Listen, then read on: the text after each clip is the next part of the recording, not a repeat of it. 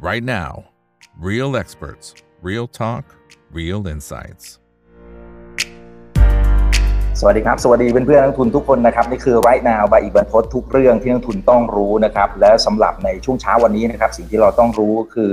กรณีที่คุณโจมพาเวลนะครับในช่วงค่ำคืนที่ผ่านมาก็มีการแถลงต่อสภาคองเกรสนะครับแล้วก็ดูเหมือนมีหลายประโยคเหมือนกันนะครับ ที่พอฟังดูแล้วก็เสียวนิดๆนะครับ ก็เลยทำให้ในมุมของ สินทรัพย์เสี่ยงนะครับก็เลยมีแรงเทขายออกมานะครับอย่างตลาดหุ้นสหรัฐอเมริกาก็ลดลงไปประมาณสัก 1.2 จนถึง 1.5%นะครับทองคำเองก็ร่วงไป 1%น้ำมันนะฮะติดลบลงไปประมาณสัก 3%นะครับแต่ว่าไส้ในเนี่ยจะเป็นอย่างไรนะครับวันนี้ได้รับเกียรติจากทางด้านของพี่หมูครับคุณบดินทร์พุทธอิน Head of Investment Strategy จากบลจ East Spring นะครับ สวัสดีครับพี่หมูครับผม สวัสดีครับ สวัสดีครับคุณอีกครับ สวัสดีครับนะอ่า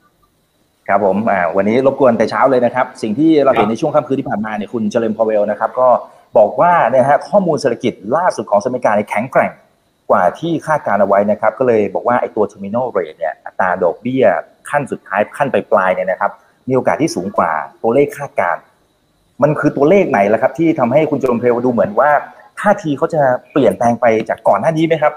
รอบสองรอบก่อนหน้านี้ดูเหมือนจะดูเหมือนจะซอฟต์ลงมานิดนึงนะใช่ใช่ มีมีมีหลายประเด็นน่าสนใจนะฮะเพราะต้องยอมรับอยู่อย่างหนึ่งนะครับว่า ถ้ายังจำกันได้ในหลาย ๆ ครั้งเราเราเคยคุยกันไว้ว่าเออเวลาที่จีนเปิดประเทศปุ๊บเนี่ยมันมีผลโดยอ้อม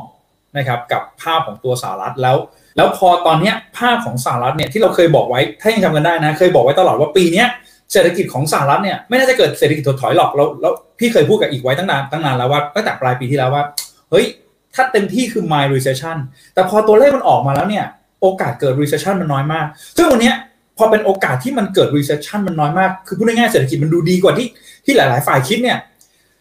มันก็กลับด้านอีกอันหนึ่งคือโอเคแหละ มันอาจจะเป็น good news on bad news นะครับ ตรงที่ว่าพอเศรษฐกิจมันดีปุ๊บเนี่ย แล้วภาคแรงงานมันยังตึงตัวเนี่ย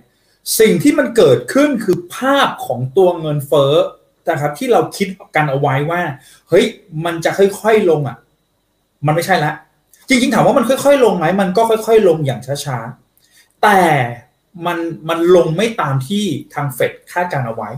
เมื่อคืนนี้เฟดบอกไว้น่าสนใจเหมือนกันนะครับเอ่อในบรูเบิร์กเนี่ยนั่งโอ้โหผมนั่งดูนั่งดูตั้งแต่สี่ทุ่มอะพอเปิดนาทีปิดต่อนาทีเลยนะฮะ Bloom Bloomberg เขาจั่วหัวเลยนะครับเอ่อ Powell open door to bigger rate hike แปลว่าเหมือนเปิดประตูอะให้ขึ้นดอกเบี้ยได้เพิ่มขึ้น ซึ่งเอ่อบูเบิร์กเขาก็พาดหัวเลยเขาบอกว่า ตัวเจอโรมโพเวลเนี่ยบอกไว้ว่าไอ้เงินเฟ้อเนี่ยมันมันมันอาจจะ terminal rate เนี่ยใช้คำว่าเงินเฟ้อเนี่ยมันค่อยๆลดลงแหละ แต่ไอ้ตัว terminal rate หรืออัตราดอกเบี้ยสูงสุดที่คิดว่าจะเกิดขึ้นเนี่ยมันอาจจะสูงกว่าที่เราคาดการเอาไว้นะครับเอ่อเมื่อวานนี้นะครับต้องยอมรับอยู่อย่างหนึ่งว่าว่าจอร์มโพเวลใช้คำว่าสารภาพบาปเหมือนกันนะฮะเมื่อคืนนี้โอ้ว่าไอตัวตัวสิ่งที่เขาคิดเอาไว้เนี่ยแล้วก็สิ่งที่คณะกรรมการเฟดคิดเอาไว้เนี่ย มันอาจจะไม่ใช่แล้ว เพราะว่าตัวภาคแรงงานเนี่ยมันแข็งแกร่งมากๆนะครับ แล้วก็เศรษฐกิจยังดูดีมากๆเอ่อตัวหนึ่งนะครับที่เป็น dipping point ที่ทำให้เฟดเนี่ยกลับมา pivot นะครับอาจจะมีอยู่2อสเรื่อง เรื่องแรกนะครับเรื่องของตลาดแรงงานทุกคนทราบกันอยู่แล้วว่าว่าตัวเลขมันแข็งแกร่งนะครับอีก 2 เรื่องนะครับที่มันกลับมาทำให้เฟดกังวลเรื่องของตัวเงินเฟอ้อมากขึ้น ก็คือเรื่องของตัวภาค CPI นะครับที่ CPI เนี่ยมันค่อยๆลดลงไหมต้องยอมรับก่อนว่ามันค่อยๆ ลดลง แต่เขาเรียกว่ามันมันมันลดลงน้อยกว่าที่คาดอีกขาหนึ่งนะครับคือ PPI นะครับ PPI ก็คือตัวภาคของเงินเฟอ้อภาคผู้ผลิต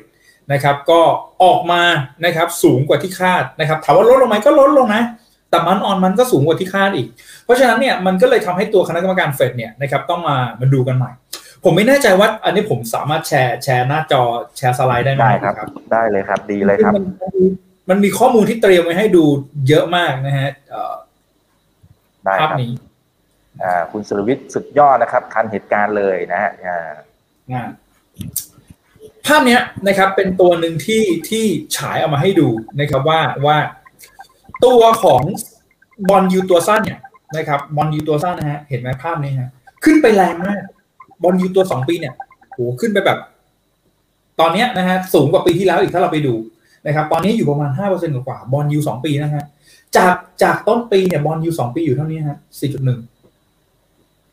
นี่คือประเด็นแรกนะฮะและบอลยูตัว10ปีเนี่ยขึ้นมาก็จริงแต่ยังไม่พ้นปีที่แล้วแต่2ปีเนี่ยขึ้นไปแล้ว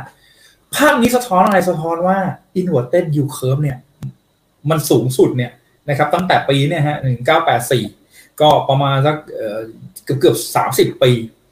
นะครับเออสองพันสี่สิบปีสิโอ้หนึ่งเก้าแปดสี่เพราะฉะนั้นเนี่ย ภาพเนี้ย inverted yield curve เนี่ยแรงมาก แต่แต่ inverted yield curve รอบเนี้ยคนก็ไม่ได้มองว่าเฮ้ยเศรษฐกิจมันจะถดถอยในปีนี้นะครับ แต่เดี๋ยวเล่าให้ฟังว่ามันมีเหมือนเป็นเกมการเมืองกันนะครับ ระหว่างระหว่าง 2 ตัวนี้นะครับ ทีนี้เดี๋ยวผมให้ดูภาพตัวเลขตัวเลขพวกนี้ก่อนแล้วเดี๋ยวเราไปวิเคราะห์กันว่ามันมีอะไรที่น่าสนใจให้จำตัวเลขพวกนี้ไว้อีกอันนึง ตัว non เอ่อตัว non-farm payroll นะครับ ตลาดแรงงานเนี่ยออกมาแข็งแกร่งมาก อันนี้คือ non-farm payroll และและวันที่ 10 ก็คือวันศุกร์นี้จะมีการประกาศตัวเลข non-farm payroll อันนี้นะอันนี้คือช็อตแรกที่เราต้องตามกันต่อ อีกอันนึง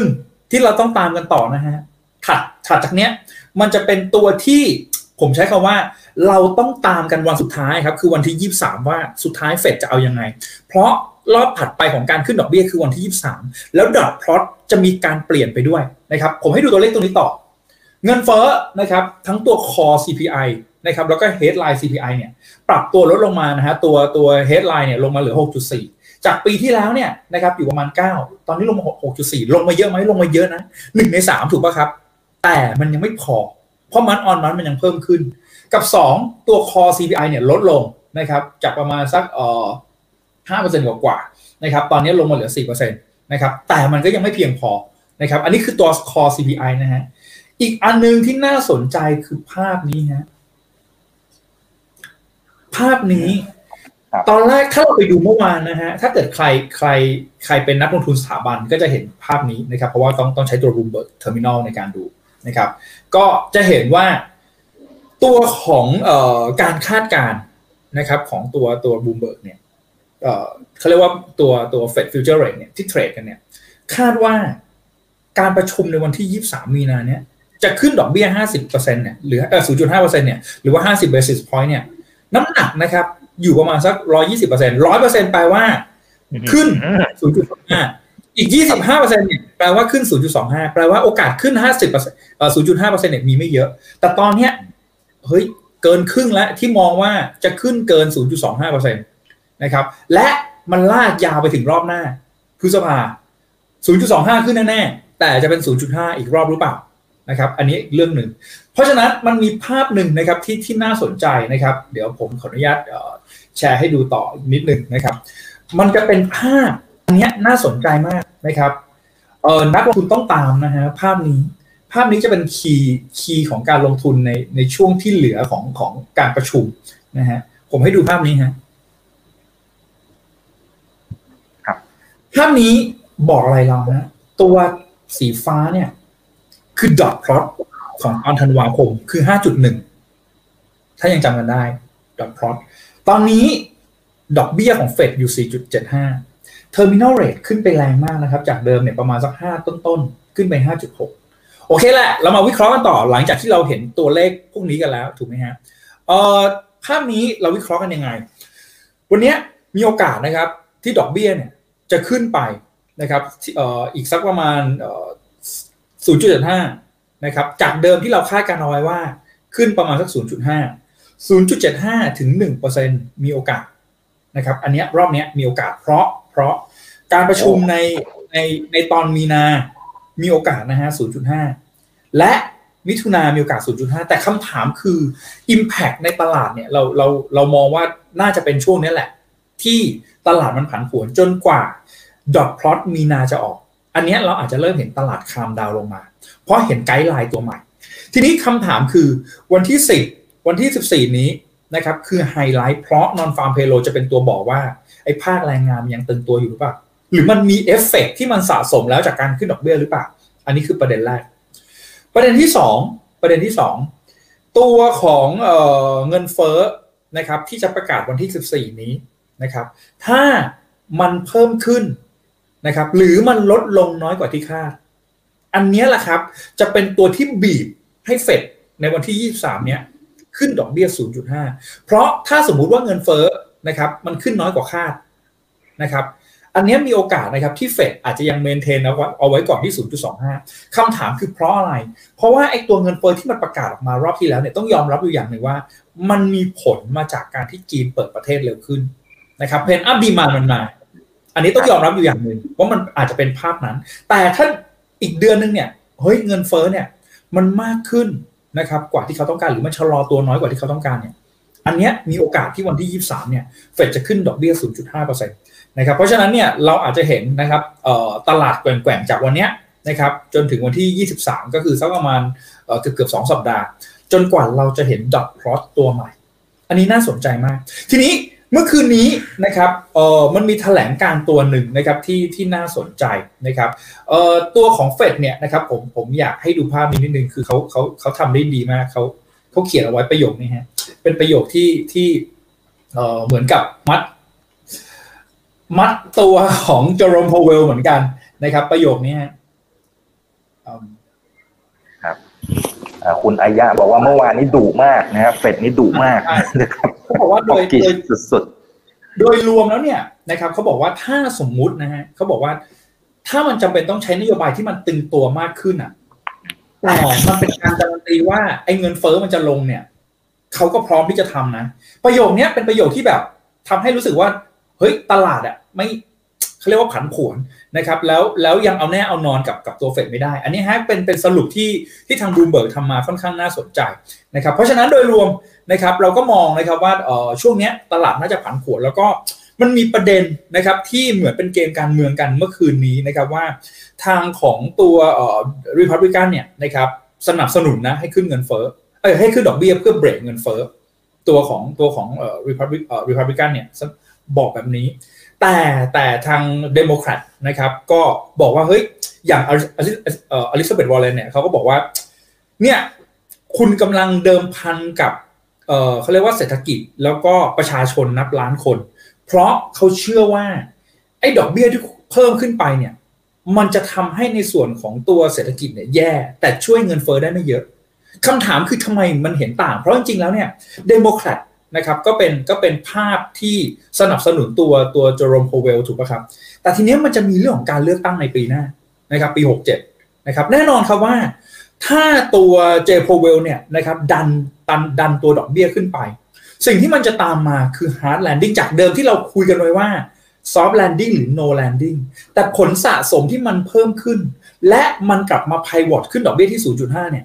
ไอ้ผลรวมหรือผลสะสมเนี่ยมันจะมีผลกระทบแรงขึ้น แล้วแน่นอนครับว่าเศรษฐกิจที่มันไม่ไม่ได้ hard landing หรือไม่ได้แลไม่ได้ soft landing เนี่ยไอ้ไม่ได้ไม่ได้ no landing หรือไม่ได้ soft landing เนี่ยมันกลับมาเป็น hard landing แล้วทำให้เศรษฐกิจถดถอยเนี่ยมันจะทำให้ในส่วนของตัวเดโมแครตเนี่ย เสียคะแนนตรงนี้ไปนะครับก็เป็นภาพหนึ่งที่เหมือนกับเป็นการต่อสู้กันทางเกมการเมืองระหว่างริพับลิกันกับกับตัวเดโมแครตด้วย เพราะฉะนั้นโดยสรุปนะครับในนัยยะของการลงทุนภาพนี้นะครับผมก็มองว่าเฟดเนี่ยอ่านยังยังอ่านเกมผิดอยู่เหมือนกันนะครับพอเฟดอ่านเกมผิดแล้ว guide guideline ที่ให้ออกมาในตลาดเนี่ยนะครับมันผิดปุ๊บเนี่ยผมว่ามันผิดทั้งตลาดนะครับสิ่งหนึ่งที่เราต้องระมัดระวังในตอนนี้แล้วนะครับว่าในนัยยะของการลงทุนเนี่ยผมเชื่อนะครับว่า ตัวของตลาดไม่ได้เหมือนปีที่แล้ว คงไม่ได้แบบ sideway downเมื่อคืนนี้น่าสนใจนะครับ ปกติถ้าเราเห็นภาพเนี้ย ของปีที่แล้วนะฮะเทคต้องลงเลเทคภาพนี้เทคต้องลงต้องลงเลเทคเมื่อวานนี้เทคลง 1.2นะแสกลง 1.2 ดาวโจนลงหนักกว่าฮะ1.4 นะครับ S&P ฮะดาวโจนลงมาสัก1จุดเอ่อดาวโจนลงมาสัก 1.4 ประมาณนี้ฮะแล้วก็แล้วก็ตามด้วยในส่วนของตัว S&P นะครับ เพราะฉะนั้นภาพนี้เอ่อ อันหนึ่งที่ที่เรามองนะครับน่าสนใจก็คือ NASDAQ เมื่อวานลงมาแค่ 1.2 แต่ดาวโจนส์1.7 แล้วก็เอ่อ S&P 500 1.4 1.5ประมาณนี้นะครับเปอร์เซ็นต์คำถามคือเทคดันลงน้อยกว่า แปลว่าวันนี้ตลาด price in ปีที่แล้วไปพอสมควรแต่แต่ปีที่แล้วอะไรที่มันดาวไซด์เยอะๆเนี่ย ปีนี้ดาวไซด์เริ่มไม่เหลือแล้วนะครับ อาจจะมีอยู่บ้างแต่ว่าไม่ได้เยอะมากนะครับเพราะฉะนั้นโดยรวมเนี่ยนะครับให้สรุปในยะการลงทุนสำหรับนักลงทุนช่วงที่เหลือจนกว่าจะมีการประชุมเฟดในช่วงสองสัปดาห์นี้ยังไง อาจจะต้อง wait and see ไปก่อนนะครับคือไม่ได้บอกว่าตลาดจะแย่นะ แต่ตัวเฟดเองอะ่ะเมื่อวานอะผมนั่งดูครับ movement ของตลาดถ้าเกิดใครดูตลาดสหรัฐเมื่อคืนนะ movement เนี่ยเชื่อไหมครับว่าจากที่ติดลบหนึ่งเปอร์เซ็นต์กว่ามีบางช่วงบางตอนเนี่ย rebound ขึ้นมาเหลือติดลบไม่ประมาณสักศูนย์จุดสองคือแบบ เกือบมาเกือบมาเท่าแบบเปิดตลาดแล้วอะแล้วลงไปใหม่ ภาพเนี้ยมันขึ้นอยู่กับโทนการตอบคำถามของตัวเจโพเวลว่า นักลงทุนจะตีความคำพูดออกมาแบบไหนนะครับ เพราะฉะนั้นเนี่ยผมคิดว่าตอนนี้ตลาดยังเล่นบนข่าวอยู่ แต่สุดท้ายนะครับมันยังเป็นลักษณะของ data dependent ขึ้นอยู่กับข้อมูลว่าสุดท้ายแล้วข้อมูลเนี่ย มันจะนิ่งแล้วหรือยัง ผมเชื่อว่าข้อมูลเดือนเดือนเดือนมกราเนี่ยยังไม่นิ่งนะครับซึ่งมันประกาศเมื่อเมื่อตอนกุมภาถูกไหมครับเพราะว่ามันมีเรื่องของภาพของจีนที่เปิดประเทศเร็วกว่าคาดนะครับแต่ตอนเนี้ยเราก็จะเริ่มเห็นนะครับว่าตัวดีมาของจีนก็ก็ไม่ได้เพิ่มขึ้นเยอะนะครับแล้วก็เศรษฐกิจเริ่มเริ่มมีผลแล้วนะครับเพราะอย่างตัว GDP สหรัฐเนี่ยน่าสนใจนะฮะเราไม่ได้คุยกันเรื่องของตัว GDP สหรัฐตรงนี้เลย ถ้ายังจำกันได้ผมเคยบอกเอาไว้ว่า ตั้งแต่ไตรมาสที่ 2 ของปีที่แล้วเนี่ย GDP สหรัฐมันมีการประกาศ 3 รอบถูกไหมครับ มี p r i m 2 รอบนะครับ คือมีการปรับประมาณการ 2 รอบ แล้วรอบสุดท้ายเป็นรอบไฟแนลว่าเฮ้ย GDP ออกมาเท่าไหร่ รอบนี้เป็นรอบแรกนะครับ เมื่อสักประมาณเกือบเกือบสสัปดาห์ที่แล้วนี่เอง มีการประกาศ p r i m รอบที่ 2 GDP สหรัฐรอบแรกประกาศออกมา 2.9 ดีกว่าที่คาด 2.6 รอบนี้นะครับ เป็นการรีไวซ์ดาวครั้งแรก นะครับจาก 2.9 ลงมาเหลือ 2.7 เราเริ่มเห็นผลกระทบสะสมที่มันเกิดขึ้นกับเศรษฐกิจของสหรัฐในบางส่วนแล้วนะฮะเพราะฉะนั้นผมว่าเจโพเวลเนี่ยต้องชั่งน้ำหนักระหว่างเอาเงินเฟ้อลงมา กับเศรษฐกิจมันจะเกิด hard landing หรือเปล่าจากที่ no landing นะมันจะกลับลำมาเป็น hard landing เลยหรือเปล่า อันนี้ผมว่าเฟดเนี่ยต้องใช้เรื่องของตัวนโยบายที่ที่มันชั่งน้ำหนักกันระหว่างสองขา แต่แน่นอนพอมันมีประโยชน์เมื่อวานเนี่ย ที่ที่เขาบอกเอาไว้นะครับว่าโดยรวมเนี่ยถ้าสมมุตินะครับเอ่อมันใช้นโยบายตึงตัวนะครับแล้วมันทำให้ในส่วนของตัวเอ่อเงินเฟ้อเนี่ยปรับลดลงมาได้ หรือว่าสามารถเอ่อการันตีได้ว่าเงินเฟ้อมันจะลดลงมาเนี่ยเขาก็พร้อมนะครับ เพราะฉะนั้นอันนี้เป็นอันนึงที่เป็นประโยชน์ที่ไม่ค่อยเป็นมิตรกับนักลงทุนเท่าไหร่นะฮะเอ่อเพราะฉะนั้นเนี่ยผมผมมองอย่างนี้ครับ ผมมองว่าเราอาจจะต้องหาตลาดนะครับที่มี correlation กับฝั่งสหรัฐ นะครับไม่ได้เยอะมากนะครับเพราะฉะนั้นฝั่งเอเชียก็เป็นอีกหนึ่งทางเรื่องหนึ่งในช่วงนี้แล้วกันนะครับแต่แน่นอนนะว่าเวลาที่ตลาดหุ้นสหรัฐเนี่ยมันปรับตัวลดลงมาแล้วเนี่ยนะครับมันมันกระทบทุกตลาดนะครับมันมีอีกอันนึงที่น่าสนใจนะครับคนไม่ค่อยพูดถึง เมื่อวานมีตัว dollar index นะครับ dollar index เนี่ยขึ้นไปนะฮะประมาณสัก1.105นะครับสูงสุดนะครับในในในปีนี้นะครับปีนี้เปิดมาต้นปีเนี่ยอยู่ประมาณสัก 104 100 104 กว่ากว่า ตอนนี้ dollar index เนี่ยอยู่ที่105.6คำถามคือเวลาดอลลาร์มันแข็งเนี่ย มันทำให้สกุลเงินอื่นเนี่ยกลับมาอ่อนค่าขึ้น แต่มันมีอันนึงที่น่าสนใจนะครับ ว่าปีที่แล้วเนี่ยดอลลาร์ index ช่วง peak เนี่ยขึ้นไป114นะครับ ตอนเนี้ยขึ้นมา105นะครับ จากประมาณสัก100ทุนทวนนะครับคำถามคือมันจะขึ้นไป 114ไหมผมคิดว่าคงไม่ได้ขึ้นขนาดนั้น อาจจะเป็นช่วงนี้แหละนะครับจนกว่าเราจะเห็น dot plot ใหม่นะครับเพราะฉะนั้นเนี่ยผมคิดว่าตัวเงินบาทนะครับก็อาจจะมีเงินเขาเรียกว่า โอกาสอ่อนค่าลงได้เล็กน้อยนะครับเพราะว่าตัวตัวดอลลาร์มันเริ่มกลับมาแข็งนะครับเพราะฉะนั้นช่วงนี้นะครับอาจจะต้องระมัดระวังเรื่องของการลงทุน แล้วก็อาจจะเป็นช่วงของ wait and see นะครับเพื่อดูทิศทางก่อนว่าสุดท้ายแล้วเนี่ยเฟดจะกลับมา pivot ปีที่แล้วเราคุยกัน pivot ว่าถ้า pivot เนี่ยคือเฟดกลับมากลับลำลดดอกเบี้ยถูกไหมฮะแต่รอบนี้นะครับเวลาคุยกันเรื่อง pivot เนี่ยเราต้องมาคุยกันว่า pivot เฟดจะกลับลำขึ้นดอกเบี้ย 0.25 เป็น 0.5 หรือเปล่า นะครับอันนี้ต้องระมัดระวังนะครับ เพราะฉะนั้นเชื่อว่าช่วงนี้นะครับตลาดน่าจะผันผวนนะครับ แล้วก็คิดว่าภาพของเอเชียนะครับที่มีเอ่อ correlation เนี่ยนะครับน้อยกับน้อยกับฝั่งของตัวสหรัฐนะครับเอ่อหรือว่าไม่ได้เยอะเท่ากับฝั่ง develop market ด้วยกันเนี่ยน่าจะเป็นอีกช้อยหนึ่งที่น่าสนใจสำหรับการลงทุนนะครับ ประมาณนี้ครับนะครับมันก็น่าจะยังพอมีโอกาสอยู่นะครับอ่าแต่ว่าทีนี้ทีนี้ถ้าสมมติดูมันจะมีหลายขยักนะครับ อย่างคืนเนี้ย อ่าเขาก็จะมีแถลงอีกใช่ไหมครับหลายบ่อยเหลือเกินอ่าแต่ทีเนี้ยทีเนี้ยเมสเซจหรือว่าสิ่งที่เขาอยากจะสื่อเนี่ยจริง ๆ มันก็น่าจะเหมือนกับเมื่อวานหรือไม่นะครับ หรือมันมีอะไรที่เราจะต้องเฮ้ยก็ไม่แน่เหมือนกันนะมันอาจจะอาจจะมีไส้ในอะไรที่เราต้องติดตามนะครับ แล้วก็อย่างที่สองอย่างในตัวนอนฟาร์มเพโรที่กำลังจะประกาศในช่วงวันศุกร์นี้เนี่ยนะครับ จริง ๆ แล้วเนี่ยตลาดอย่างเมื่อวานที่มันกระแทกลงมาเนี่ยมันก็น่าจะ price in ประเด็นความกลัวตรงนี้แล้วหรือเปล่าหรือหรือไม่แน่เหมือนกัน ไม่แน่เหมือนกันมันอาจจะลงมาอีกขยักหนึ่งเออน่าสนใจนะครับว่าว่าจริง ๆ เนี่ย ถ้าเราดูโทนเมื่อวานนะฮะโจรมโพเวลคงไม่ได้มีคำพูดอะไรหรือว่าสุนทรพจน์อะไรที่เปลี่ยนไปจากเดิม อันนี้ประเด็นแรกตอนแถลงแต่ไอตัวที่ตลาดจะตีความเนี่ยเหมือนกับทางสวเมื่อวานเนี่ยพยายาม fact findingเฮ้ยสรุปนโยบายคุณจะทำยังไงต่อจากนี้ ช่วงที่ผ่านมามันเกิดอะไรขึ้น แล้วคุณขึ้นดอกเบี้ยไปหลายครั้งแล้วเนี่ย ภาพตลาดเนี่ยหรือเศรษฐกิจมันจะแย่ไหม อันนี้คือภาพของตัวที่สวเขาพยายาม fact finding แล้วจี้จี้เจอโรม พาวเวลล์เมื่อวานเนี่ยนะครับ วันนี้คิดว่าโทนคงไม่ได้เปลี่ยนไปจากเดิม แต่ ถ้าสมมุติมันมีคำถามหนึ่งหรือมีคำถามอะไรที่ผุดขึ้นมาว่า เฮ้ย ถ้าเงินเฟ้อประกาศออกมาแล้วมันไม่ได้เป็นแบบคาด คุณจะมีมุมมองเปลี่ยนไปไหมผมคิดว่า ตลาดโทนจะเป็นแบบไหน ขึ้นอยู่กับโจโรมพเวลตอบคำถามว่า มันทำให้โทนของตลาดดูแย่หรือเปล่า แต่โดยรวมเนี่ยนะครับสำหรับคืนนี้ที่จะมีการถแถลงนะครับกับทางสสนะครับคิดว่าคงไม่ได้มีอะไรเปลี่ยนไปจากเดิม แล้วคิดว่าตลาดเนี่ยน่าจะ price in ไปพอสมควรแต่ คิดว่าอาจจะยังไม่ได้เสด็จน้ำมากนะนะครับไม่ความหมายของคาว่าเสด็จน้ำหมายความว่าเมื่อวานลงไปสักประมาณ 1.4 1.5ถูกไหมฮะวันนี้อาจจะลงได้ต่อแหละเพราะเหมือนเป็นงานตอกย้ำว่าเฮ้ยเงินเฟ้ออะเฟดเอาไม่อยู่ นะครับแล้วเงินเฟ้อเนี่ยมันมันปรับตัวลงน้อยลงกว่าคาดนะครับ อาจจะทำให้ในส่วนของตัวตลาดเนี่ยยังมีความตกใจหรือมีความกังวลอยู่ คิดว่าเป็นแบบนั้นแต่คิดว่าแรงขายน่าจะน้อยกว่าเมื่อวานนี้นะครับ ถ้าลบเนี่ยนะครับไม่น่าจะถึง1%นะครับดีดีไม่ดีตลาดอาจจะทรงๆนะครับสำหรับคืนนี้เพราะว่าคำถามคือทุกอย่างมันไพรซ์ไปหมดแล้วอะสำหรับสำหรับการแถลงเมื่อวานกับวันนี้คงไม่ได้มีอะไรเปลี่ยนแปลงนะครับ แต่ทีนี้แต่ทีนี้ มันมีสองขยะที่ต้องตามอย่างที่คุณอีกถามนะครับ ก็คือตัวนอนฟาร์มเพโรเนี่ย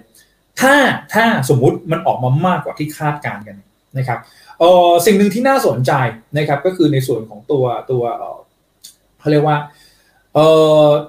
ภาพนี้นะครับอาจจะทำให้ตลาดติดลบได้ แต่คงไม่ได้ลบเยอะ พวก non farm พวก initial jobless claim พวกนี้นะครับจะมีจะมีการประกาศออกมานะครับ initial jobless claim เนี่ยนะครับก็จะมีการประกาศออกมาในในวันที่ 9 นะครับตอนประมาณสักสองทุ่มครึ่งนะครับแล้วแล้ว initial jobless claim ตอนนี้นะครับคนมองว่าน่าจะมีการขอรับสวัสดิการการว่างงานเพิ่มขึ้นนะครับถ้ามีการขอเพิ่มขึ้นอาจจะช่วยทำให้ตลาดออกมาเป็นบวกเล็ก ๆ ได้ในช่วงสั้นๆ ส่วนของตัวนอนฟาร์เนี่ยนะครับตอนนี้จากเดิมนะฮะจากเดิมเนี่ยเเขาเขามีการจ้างงานกันประมาณห้าแสนตำแหน่ง รอบนี้ประมาณ2องแสนตำแหน่ง ถ้ามันออกมาต่ำกว่า2องแสนตำแหน่งเนี่ยผมคิดว่าตลาดน่าจะเป็นบวกได้เล็ก ๆ แต่ถ้าเกิน2องแสนตำแหน่ง แน่นอนครับว่าตลาดอาจจะเป็นลบเล็ก ๆ เพราะวันนี้ตลาด price in ไปพอสมควรแล้วว่าเฟดจะต้องขึ้นดอกเบี้ยนะครับเพราะฉะนั้นแน่นอนครับว่าสัปดาห์นี้นะฮะวันที่ 9 วันที่ 10นะครับต้องติดตามนะครับตัวเลขภาคแรงงาน และไปเจอกันอีกทีหนึ่งนะครับวันที่ 14นะครับอันนี้น่าสนใจว่าว่าเงินเฟ้อเนี่ยนะครับจะออกมาต่ำกว่าที่คาดหรือเปล่า นะครับก็ต้องติดตามกันดูต่อนะฮะตัว CPI เนี่ยตัวตัวมันออนมันนะฮะวันที่ 14 ตอนนี้ทั้งตัว core CPI แล้วก็ headline เนี่ยนะครับเขามองว่ามันออนมันเนี่ยนะครับน่าจะขึ้นประมาณสัก 0.4 นะครับถ้าถ้า inline นะครับหรือต่ำกว่านี้นะครับก็อาจจะลุ้นได้เล็กๆว่าเฟดอาจจะยังไม่ได้ไพวอตแต่ถ้าเป็นเหมือนรอบที่แล้วนะครับคาดการ 0.4 นะครับแล้วประกาศออกมา 0.5 หรือ 0.6 มันออนมันเพิ่มขึ้นแบบนี้ มีโอกาสนะครับที่เฟดจะขึ้น 0.5 เพราะฉะนั้นสัปดาห์นี้นะครับจนถึงคาบเกี่ยวสัปดาห์หน้านะครับคิดว่าตลาดน่าจะยังผันผวนอยู่นะครับครับอ่าสวัสดี 1,400 ท่านนะครับในช่วงเช้าวันนี้นะกดไลค์กดแชร์ทุกช่องทางด้วยนะครับ YouTube แล้วก็ TikTok ก็อย่าลืมไป Follow กันด้วยนะครับ ทีนี้จริงๆที่ที่พี่หมูพูดไปตั้งแต่ตอนต้นนะครับว่าไอตัวบลูมเบิร์กเนี่ยเขาก็มีการคาดการณ์ตัว probability หรือความน่าจะเป็นที่อาจจะต้องขึ้นดอกเบี้ยเนี่ยเพิ่มมากขึ้นแล้วนะครับ อย่างตัว FedWatch Tool ของ CME Group อันนี้ผมดู real time เนี่ยนะครับก็ขึ้นมาตอนนี้เขาให้น้ำหนัก 70%แล้วที่จะขึ้น 0.5%ในรอบถัดไปนะครับอ่าทีนี้ทีนี้อ่าเป็นตัวความน่าจะเป็นที่เพิ่มมากขึ้นด้วย ก่อนหน้านี้สัปดาห์ที่เรายังอยู่ที่ประมาณสัก 31เปอร์เซ็นต์นะครับใช่ครับอ่าทีนี้ทีนี้สิ่งที่ BlackRock คนที่เป็น CEO เนี่ยนะครับเขาให้สัมภาษณ์เมื่อคืนนี้นะฮะเขาบอกว่า terminal rate เขามองถึง 6%นะพี่หมู 6%เลยนะฮะเออถึงจะสามารถกด ไอไอตัวอัตราเงินเฟ้อลงมาอยู่ที่2%ตามที่เขาตั้งเป้าเอาไว้หมายถึงเฟดตั้งเป้าเอาไว้มันมันมันไม่พังมันไปข้างหนึ่งเลยคือขนาดนั้นเลยถามว่าพังไปข้างหนึ่งไหมเนี่ยเอ่อต้องมองอย่างนี้ครับว่า เมื่อกี้นี้เราคุยกันว่ามีโอกาสตอนนี้ดอกเบี้ยเนี่ยมันอยู่สักประมาณ 4.75 ถูกไหมครับ เมื่อเมื่อกี้นี้ผมพูดว่าเฮ้ย terminal rate มีโอกาสขึ้นไปได้ถึง 1% 1%คือ 5.75 ก็ก็คงไม่ได้ต่างจากจากจากทางเอ่อ เขาเรียกในส่วนของตัวบอกว่านะครับให้ไว้มากนะเพราะว่าเขาอาจจะจะฮอกกิชมากกว่านะครับซึ่งวันนี้ผมมองว่าวันนี้ตลาดตีความเนี่ยนะครับ 5.5 above นะครับหมายความว่า terminal rate เนี่ยเกิน 5.5 แน่ๆแต่จะเกินไปที่เท่าไหร่ จะเกินไปที่ 0.25 หรือจะเกินไปที่ 0.5%เนี่ยขึ้นอยู่กับการการการที่ตัวเงินเฟ้อเนี่ยมันลงมาเร็วแค่ไหน หรือการลากยาวของตัวเงินเฟ้อเนี่ยนะครับมันลงแบบค่อยเป็นค่อยไปหรือเปล่านะครับเพราะฉะนั้นเนี่ยเออผมคิดว่าคิดว่านะฮะวันนี้ตีความไว้ก่อนตัว terminal rate เกิน 5.5 แต่จะไปที่ 5.75 หรือ 6 เนี่ย ผมคิดว่าเออคิดว่าตลาดเนี่ยคงคงดู guidance นะครับของโจรมโพเวลในรอบนี้แล้วก็ของเฟดในรอบนี้นะครับแต่สุดท้ายนะครับผมเชื่ออยู่อย่างหนึ่งว่าเออเฟดอาจจะต้องชั่งน้ำหนักเหมือนกันนะ นะครับว่าเศรษฐกิจเนี่ยมันมันจะเป็นอย่างไร เพราะจริงๆแล้วเนี่ยมันมีประเด็นหนึ่งนะครับที่เราต้องต้องถ้าสมมติวันนี้เราเราแทนตัวเองเป็นผู้กำหนดนโยบาย วันนี้ทุกคนมันจะมองว่าเฮ้ยก็ขึ้นดอกเบี้ยไปเลยสิ 0.5%ให้มันจบๆไป ให้เงินเฟ้อมันกระชากลงมาถูกไหมครับ แต่มันมีอีกมิติหนึ่งนะครับ ถ้าวันนี้เราเป็นผู้กำหนดนโยบายต้องไม่ลืมอีกขาหนึ่งนะฮะว่า มันมีภาพของตัวเศรษฐกิจ เรื่องของต้นทุนของพวกบริษัทต่างๆ ที่ cost of funding เนี่ยมันจะเพิ่มขึ้นอย่างมีนัยยะแล้วเพิ่มขึ้นเนี่ย แบบที่ทุกคนไม่ได้คาดการถูกไหมครับ เพราะฉะนั้นเนี่ยภาพนี้เวลาที่ cost of funding มันเพิ่มขึ้น แน่นอนครับว่าเศรษฐกิจมันอาจจะหดตัวเร็วกว่าที่คาดการกัน และเมื่อไหร่ที่เศรษฐกิจหดตัว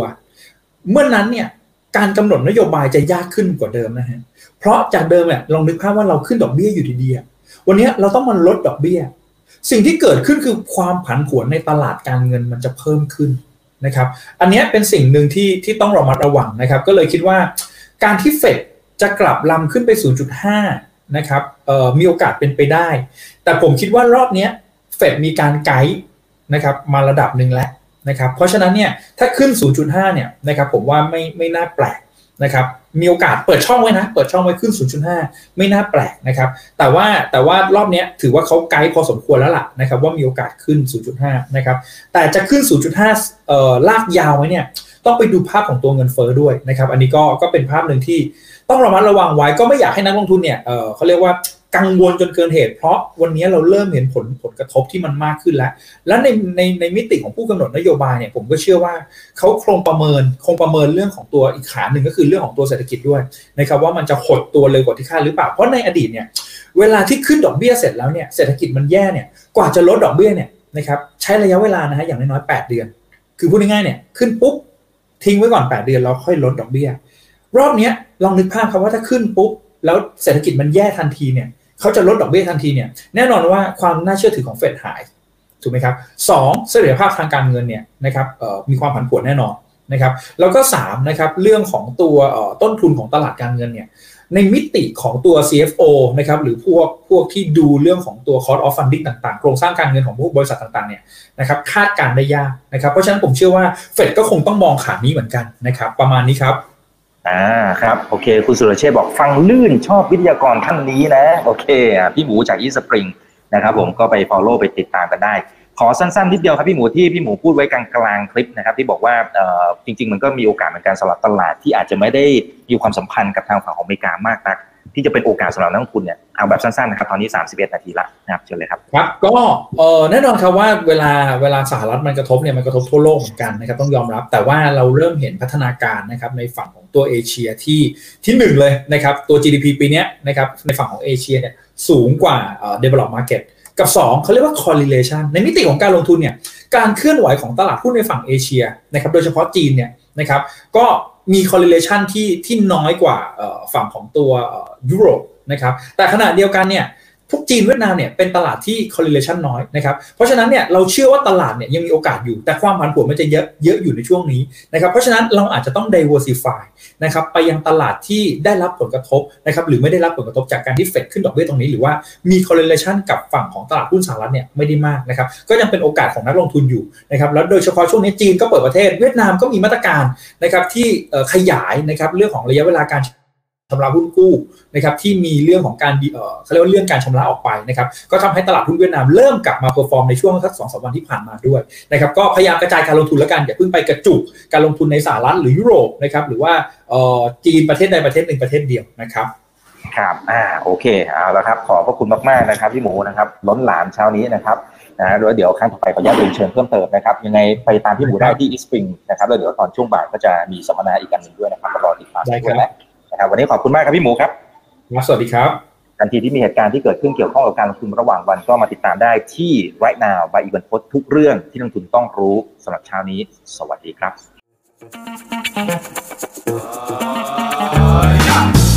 ถ้าชื่นชอบคอนเทนต์แบบนี้อย่าลืมกดติดตามช่องทางอื่นๆด้วยนะครับ ไม่ว่าจะเป็น Facebook, YouTube, Line Official, Instagram และ Twitter จะได้ไม่พลาดการวิเคราะห์และมุมมองเศรษฐกิจ และการลงทุนดีๆ แบบนี้ครับ